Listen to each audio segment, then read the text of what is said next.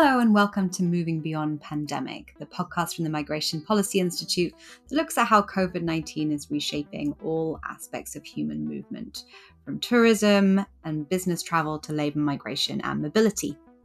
I'm Meghan Benton, Director of the International Programme at the Migration Policy Institute. COVID checks in borders and travel have ebbed and flowed across the course of the pandemic as governments have sought to adapt to outbreaks of variants, evolving case counts, hospitalisation and death rates, and vaccination and treatment coverage. But they faced one key challenge they slow cross border movements down. Transport carriers, airlines, they can't easily check if each passenger is vaccinated or tested without reading each person's paperwork. So, administering vaccination or testing requirements at scale is tricky that's where digital tools come in, as they help with automatic verification of health and vaccination records. Digital health credentials have been used during the course of the pandemic to help reopen economies and global mobility. And today we're going to hear about two major innovations in this regard the Indian DIVOC system and the African Union Trusted Traveller system. Both of these are interesting because they're examples of how the pandemic fueled important positive spillover effects in regions that had lower levels of digital penetration, lower capacity at borders, a more nascent health system, and more limited resources, of course. And how COVID became a catalyst for major digital innovation that set the standard for new ways of managing mobility and health that could outlast the pandemic. I was very happy to bring together three experts to discuss these issues. Dr. Pramod Varma is the chief architect of India's digital identity program, Aadhaar, and of its COVID pass system, DIVOC. Dr. Edem Adzogenu is the co chair and founder of the Afro Champions Initiative, a public private partnership that's helped drive a coordinated and digital response to COVID 19 on the continent, especially on digital testing certificates. And Lawrence Huang is an associate policy analyst with the Migration Policy Institute and author of the report Digital Health Credentials in COVID 19 Can Vaccine and Testing Requirements Restart Global Mobility? Welcome, Pramod, Edem, Lawrence. It's great to have you all on the podcast today. Great to be here. Thank you. Thanks. I wanted to start with a question to Pramod. Could you tell us a bit about digital verification of the COVID vaccine in India? How is the CoWIN pass being used right now? Six months before India started our vaccination drive, the enormity of it was daunting because we have you know a billion people and two doses and maybe a booster after that. We sort of knew that it's going to be a long attempt at it. And so there were two aspects of vaccine drive. One, the physical vaccine availability and capacity building across the country to be able to actually do vaccination. But at the same time, we knew that alone is not enough because the value, most value of vaccination is not merely getting vaccinated. Of course, that's a big value, not falling sick. But having the economy come back and having the ability for people to get back to work. And that was immediately visible to us, and that necessity that people must get back to work is was very very important for us while global travel was only a small amount of uh, a small number of people, the domestic we are a high service industry and we are you know very very high service industry and require people to be able to vaccinate uh, and sort of show that to be able to get back. So we started uh, the effort on divoc which is open source uh, effort. We built the entire credentialing platform and we adopted w3c uh, specification because it was perfect timing that they had standardized that. And of course, we uh, worked with WHO to get the data, uh, basic data elements standardized as well. So we, India adopted both W3C as well as WHO. And how is the COVID pass being used in India right now? So the usage is pretty much do- mostly domestic, and people like us, of course, use it internationally when we travel. But otherwise, majority of the people so again, I think this was very important for us. India is very diverse in our language structures, access to phone, access to internet. So we needed few critical decisions, which is also why W3C and the actual DIVOC implementation was very key. One is multilingual. That means we cannot have only English, we needed multilingual for people to be able to read it. Second, phygital.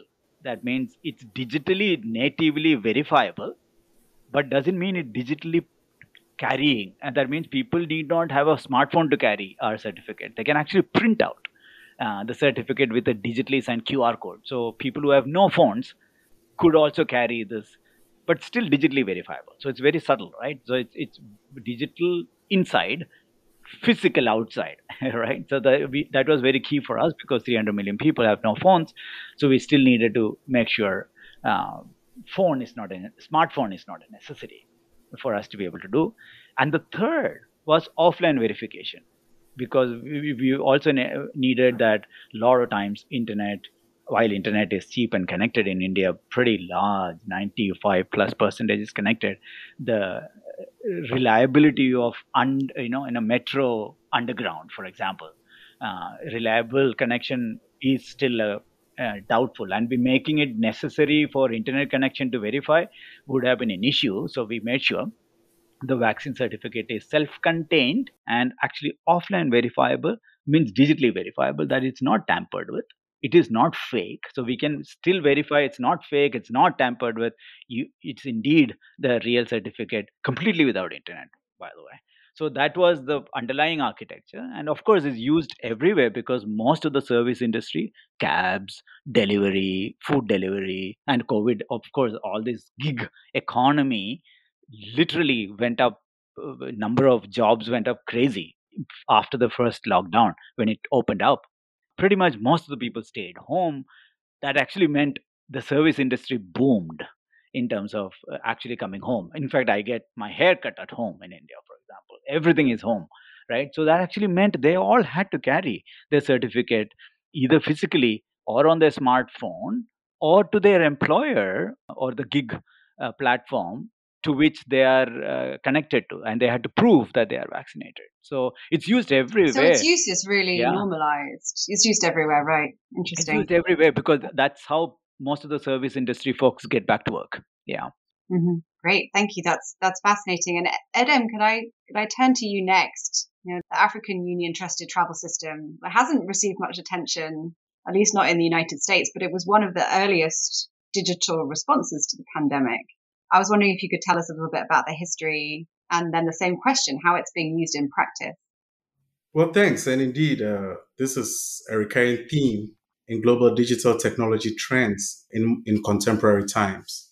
For example, long before the fintech boom materialized in the West, Africa was already doing very cutting edge things in digital finance. Eventually, when M Pesa became a byword for African adapted thinking, the interesting thing is that even after the fintech boom took off in the Europe and in the US, more Africans today utilize the latest in mobile banking services than Americans. We are seeing a similar trend play out in digital health as well. Now, the US, for instance, has been talking for decades about radical redesign of what is a very expensive healthcare system with new technologies. And yet, it is in Africa that medical drone deliveries are happening at scale. It is in Africa that electronic health insurance systems are attempting to focus on the masses with mobile based health insurance products that reward preventive behavior, etc. So I'm sketching this background because COVID tech is no different. The African Union Trusted Travel System was actually preceded by trials of the DABIT protocol, DABIT being the Digital African Biosecurity and Bioscreening, uh, Biosurveillance and Bioscreening for International Travel. Now, this protocol led to the AU initiative that created PanaBios, the Pan African Biosurveillance System. It initially was piloted in Ghana, and the first world's, uh, or the world's first integrated digital contact tracing system saw the entire process of case identification, samples collection and transport, testing, and results delivery managed end to end through a digital application. Now, this was way back in May 2020 barely three months from the onset of the pandemic. And then in June, the first contagion monitoring and exposure notification system was put in place to allow mass registration of voters to happen without worsening the COVID infection rates in Ghana just prior to the elections, uh, the presidential elections. In January 2021, Kenya became one of the first countries in the world to actually verify the authenticity of COVID 19 test results using a digital platform. Now, the rationale for all these is identical. Africa has had to be very risk tolerant in its adoption of technology because, unlike in the West, where these solutions are seen as incremental shifts to elaborate pre existing mechanisms, in the case of Africa, they often involve, as you would imagine, building brand new infrastructure. And architects, uh, like Pramod said earlier, uh, therefore have to do much more quicker in terms of novelty and social acceptance by configuring solutions that are adaptive to our reality. Because most people don't have smartphones, they have feature phones, people hardly even have phones, and also the fact that they have to come at no cost to be able to get acceptance. So, to the specific answer to your question about, uh, you know, how many countries, there are 21 countries that have now deployed different levels of the trusted travel and trusted vaccine systems, either directly with the African Union and PanaBios or through regional economic communities like the West African Health Organization. You mentioned testing as being one of the main motivations. Could you just talk a little bit about how the trusted travel system is being used to verify testing as people move across borders, for instance? Well, what we had to do was to basically integrate the various chains within the ecosystem of biosurveillance. So labs uh, were registered on the platform. Uh, we had to register Port Health. Also, the national health systems or public health institutes had uh, their national repositories also interlinked. And then we had to connect airlines, we had to connect uh, immigration, and we had to connect the airlines as well. I've mentioned, I mean, aviation authorities. Now, why this was important was because uh, we didn't, we wanted to remove the burden of verification from the individual themselves who may not even have phones. So with their ID, the labs upload their test certificates. It runs through the AU PanaBios platform, picks up codes uh, and alphanumeric codes in the case of uh, people who have no mechanism to verification of QR codes, alphanumeric codes, or even the numbers that could be written on their travel documents for verification. And any of these institutions that are on the platform who are authorized and have accounts, because this is a closed system, are able to go in there and with the number, able to retrieve the test uh, certificate and be able to do the verification. So a lot of the labs were connected onto this platform.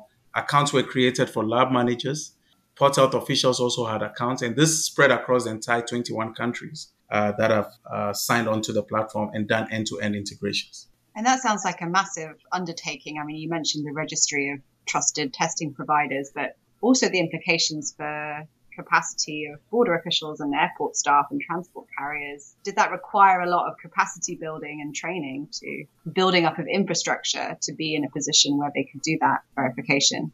Yes, indeed. Uh, a lot of the training was done virtually and in regimes. So, first was getting the lab technicians and uh, the lab admins trained, and then they would then go on and train their staff.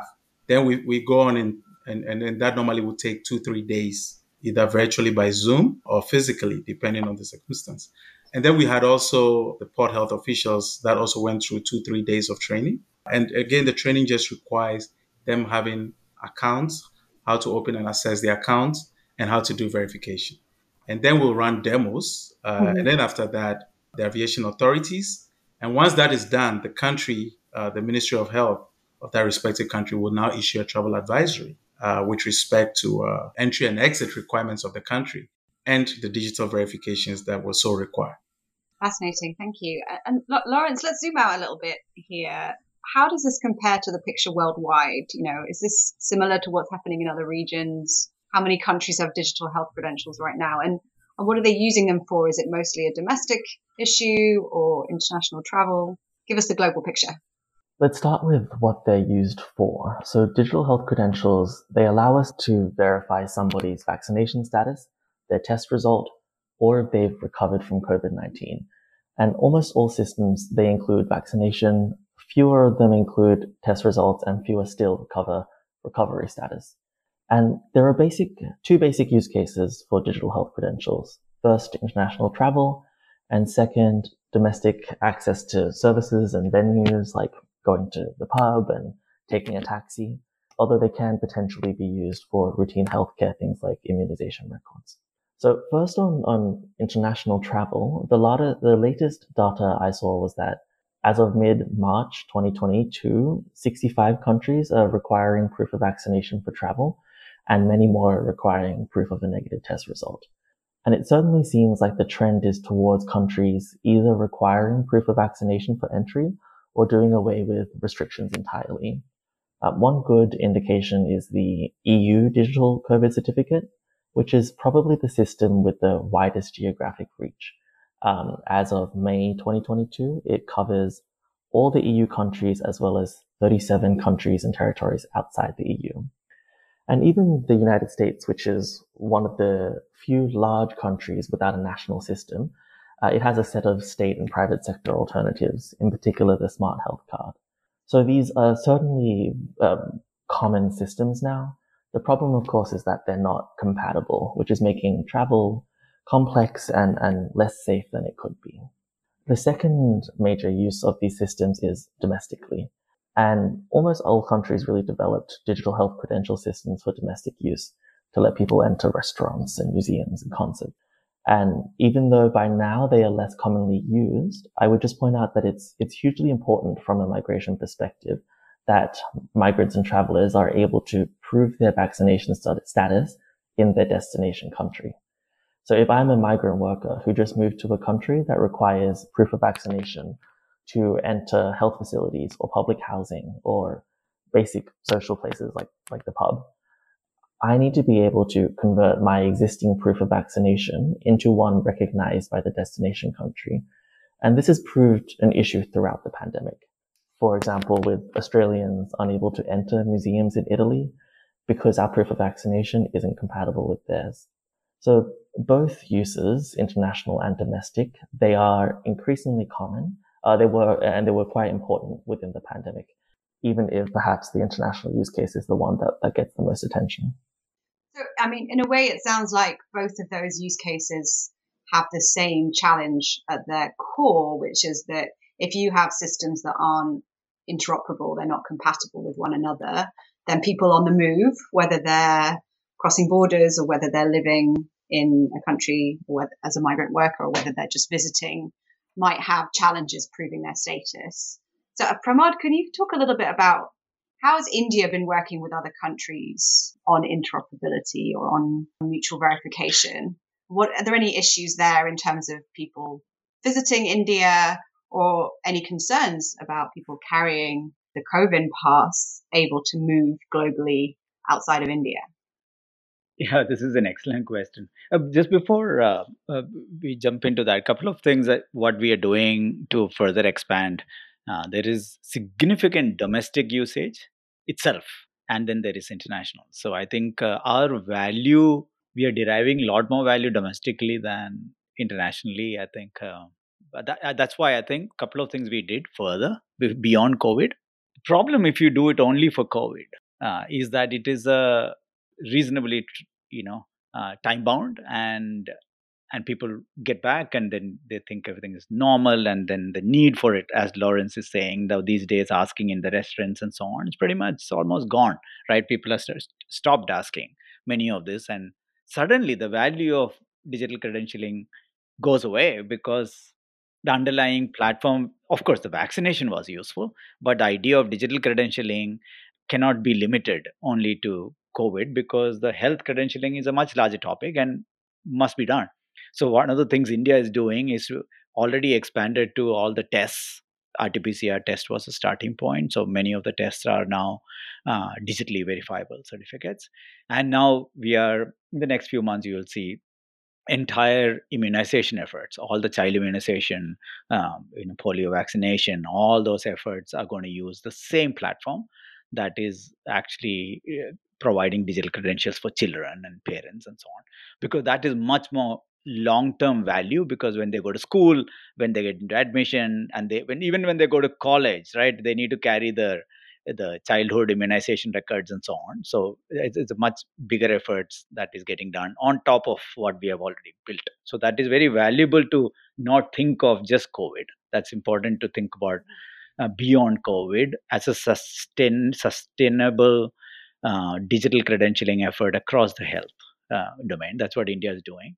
On the international side, like both Adam and Lawrence were saying, there were uh, parallel efforts, right? EU had their own, uh, African Union has uh, their own, all very, all of them doing exactly same thing, verifiable digital formats, and Australia had an ICAO and so on, right? So that's where your question is: How much have we done to embed? So two things we did. One is to allow our users, Indians who are traveling out, to export from CoWIN in a EU format. So if you go to CoWIN certificate portal for Indians to download, not only you can get a DIVOC format for domestic purposes, but you can actually get an EU format or ICAO format. And Adam and we have been talking between us to actually bring African Union compatibility as well. So it's a technical thing. It's quite straightforward, and both tech platforms can easily provide sort of export as feature, export as EU format, export as ICAO. Uh, why? Because people need to travel and they can export it in the way they wish to export. And that's a very important step without waiting for diplomacy to kick in. And if you don't do this and wait for the countries to have a diplomatic level talk, that's long. And we have seen that's a point you were asking how much have we done to talk? These country level discussions have been slow, frankly, very slow, painful, and it takes a lot of push and pull. Adam, I wanted to ask you the same question. So, how is the AU trusted travel system working? You know, can you travel to Australia or Singapore and, you know, pull out the trusted travel system and get your vaccination or testing results verified easily? And then, you know, the, by contrast, can someone visiting Africa easily get vaccination certificates from elsewhere verified? Oh, yes, they can. Uh, using a piece of technology called Polyglot, developed with partners like the United Nations Development Program and Panabios through our Global Haven partnership, where the African Union suite of uh, trusted health platforms can generate travel certificates on demand uh, for the likes of Singapore, the UK, and Australia. And as Pramod said, we are currently working closely with his team to cover the DIVOC countries like India and the Philippines.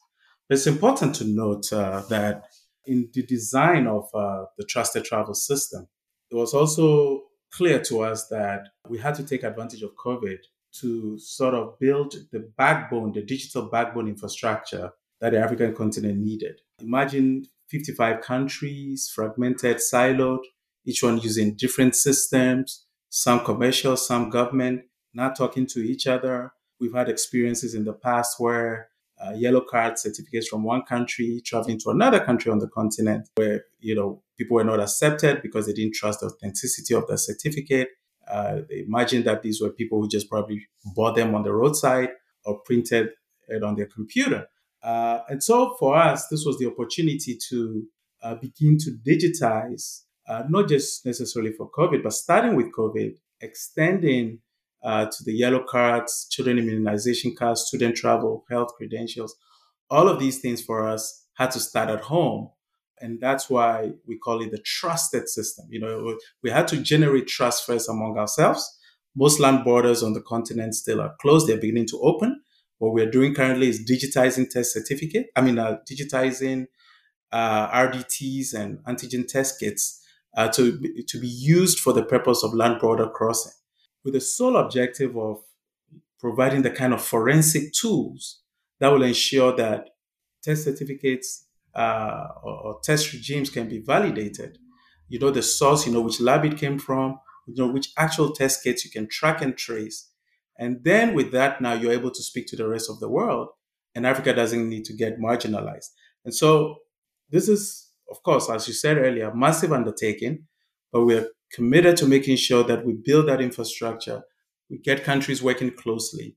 And the same way as India is doing, the public infrastructure is being built to enable startups, private sector, innovators, engineers now to be able to build other solutions on top of it. So we are evolving from trusted, trusted travel to trusted vaccines, and now we're evolving into what we are calling trusted health uh, where we know exactly we're interlinking with uh, genomic centers, understanding how variants are moving across the continent, how they're moving into the continent. I mean, you've all seen the instances where South Africa was penalized uh, when when it came up with the discovery of the Omicron variant. variant. And then there was a pushback that no, it came from other parts of the world because it came to South Africa. Now, with the kind of infrastructure we're putting in place, we'll be able to know who is coming from where. Because as once you start connecting test data to travel data to genomic data, mobility data, and vaccine data, begins to give you massive information on not how variants are moving on the continent, but also beginning to understand the immunity thresholds uh, of our people on the continent and beyond. I mean, Lawrence, does it matter? You know, we have these these huge systems that are working well within their regions and are sort of expanding in different ways to be exportable or to, to be verifiable by, by different countries. Does it matter that we don't have a kind of global standard or interoperability? That's a really good question. One place to start is the fact that we have gotten this far into the pandemic without a global system for interoperability, and it's had many challenges, but it has functioned so far. Um, so it, it's important to point out that we we for now interoperability is the exception, not the norm. So right now we're talking about mutual recognition, which is I think like Pramod said, you take your vaccination certificate to the border, you show it to an airline official. As long as it looks vaguely legitimate, it's accepted. But this is this is susceptible to bias. It's really cumbersome, and it's really easy to let in fake documents. On top of that the system, it's deeply inefficient, especially during the travel process itself. So in most cases, because we have to give them, uh, like an airline official, this document, they're checking your name, your birth date, your photo, and then they have to also check the, the type and the date of the vaccination, whether you're boosted. And all of this is adding extra minutes into each person's travel process.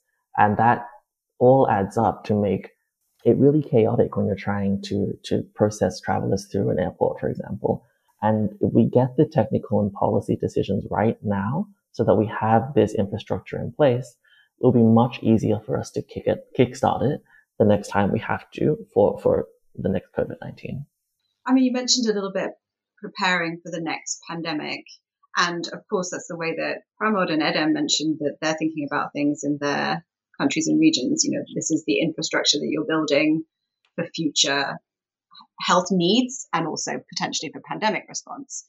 But Lawrence, what does this mean for, for instance, for the UN system in terms of pandemic preparedness? You know, you mentioned that there had been no single coordinator, but is the is the WHO trying to coordinate these efforts more for the next time as part of its pandemic preparedness thinking? Uh, absolutely, it seems like that. Um, the WHO had had initial plans to pilot a digital credential early in the pandemic. Then it stepped back and issued some guidance instead on digital proof of vaccination and testing. But now it's it's working on a potential pilot of a global system within within the G20 and with the support of the OECD. And this would see it taking on much more of a coordinating role. So instead of having one single global credential, it would basically be a federated system. So each existing system can continue to exist, but the, the WHO would hold the essential digital information necessary for interoperability, and it would develop a, a universal verifier so that there's an app which can verify any credential within this WHO network. And it, it's important that both the WHO and the G20 are working on and calling for this global digital infrastructure to be part of the negotiations for both a new pandemic instrument and the revisions of the international health regulations. And it very much remains to be seen whether this will happen. As of May, there hasn't been a lot of willingness from member states to fully talk about and cover the border and mobility aspect in these negotiations. But it's an ongoing process, so we'll have to wait and see. But there, it does seem to me that because we're going, to, we know we're going to have future public health breakouts, it, uh, outbreaks it is the time for us to put in the efforts and the, the financial investments into creating an interoperable digital system for the future. Thank you. And I wanted to ask well a similar question to Pramod and Emmett uh, and Edem. Pramod first, you know, how do these investments in digital infrastructure, how might they shape responses to future future outbreaks or future pandemics? Yeah, I think Lawrence brought an extremely important point. I think um, I mean, I've been in the industry for 30 years and I have never seen a global unified effort on anything. Okay, it's it's it's very hard to assume there will exist one system that actually works across the world, right? Geopolitical issues, just you know, speed issues, different concerns and cares, uh, different part of the different contextualization issues is different context it works differently. So i think they will exist. I think as an architect i always assume they will exist multiple systems period and the real question is that that g20 discussion lawrence was bringing is about a coordinated effort to allow that federated system to coexist and Edem, same same question. How does how do these massive investments and you know this huge undertaking how will it shape the african region's response to the, the next outbreak or the next pandemic well so as you know africa has had its share of uh, pandemics. We had uh, ebola in the past. We're dealing with covid now. There are varying waves. We've got you know still a lot of zoonotic diseases still lurking around. So so the investment was made with a view of ensuring that we, we, we build systems that solve our siloed issues, digitize our infrastructure, leapfrog in a way that enables us to connect so that when a pandemics of this nature happen again, uh, we don't have to go to ground zero and start all over again. We're able to strengthen roots, uh, or, or, cut out roots or areas that we feel uh, need interventions. And, and yes, indeed, there's, there's low uptake now because of uh, most people assume COVID is, is, is gone, is moved on, and people are trying to get to normalcy as possible. But we cannot take a chance with, uh, you know, diseases like, say, Ebola, for example. If there was a breakout of that, uh, you really want to know if that lab, uh, that test took place, whether it took place in a, a genuine lab, whether it was an accredited lab. Uh, you want to know whether uh, the piece of paper the person has, you know, it's genuine these systems, either forensic, uh, technological, uh, and the policies that go with them uh, have to be tested. Thank you so much, all of you. This has been such a rich discussion. Thank you very much. Wonderful to be here. You were great speaking with all of you. Thank you so much, Meghan. Thank you. The policy discussion has so far often focused on the European Union and its EU digital COVID certificate or on the work the World Health Organization has been doing around digitizing the yellow card. But we heard today about two regions that did incredibly innovative and impactful work, and on a huge scale. DIVOC covers a fifth of the global population, as we heard, which is just an amazing achievement. These initiatives were in many ways bolder because the African Union and India lack the same digital and border capacities as the European Union, and because both are being used to rethink cross border health systems beyond COVID so, as we heard from Edem, this was a big capacity building and infrastructure undertaking that Africa CDC set up a whole continental registry of labs that can verify test results. They'll be able to use this for future pandemics, outbreaks of Ebola, other pathogens. And the spillover benefits are also great. India's already using the DIVOC system to look at routine immunization, so every person can have digitally verifiable proof of their polio vaccines. The other lesson here is that digital health credentials need to be part of conversations about pandemic preparedness so that we don't dismantle everything once it feels like the pandemic is over, but we build dormant but prepared systems that can be reactivated for future public health crises. If you want to find out more, you can look at Lawrence's paper, Digital Health Credentials in COVID 19 Can Vaccine and Testing Requirements Restart Global Mobility, which is available at migrationpolicy.org forward slash topics forward slash coronavirus. And you can also find our other work on pandemic preparedness there.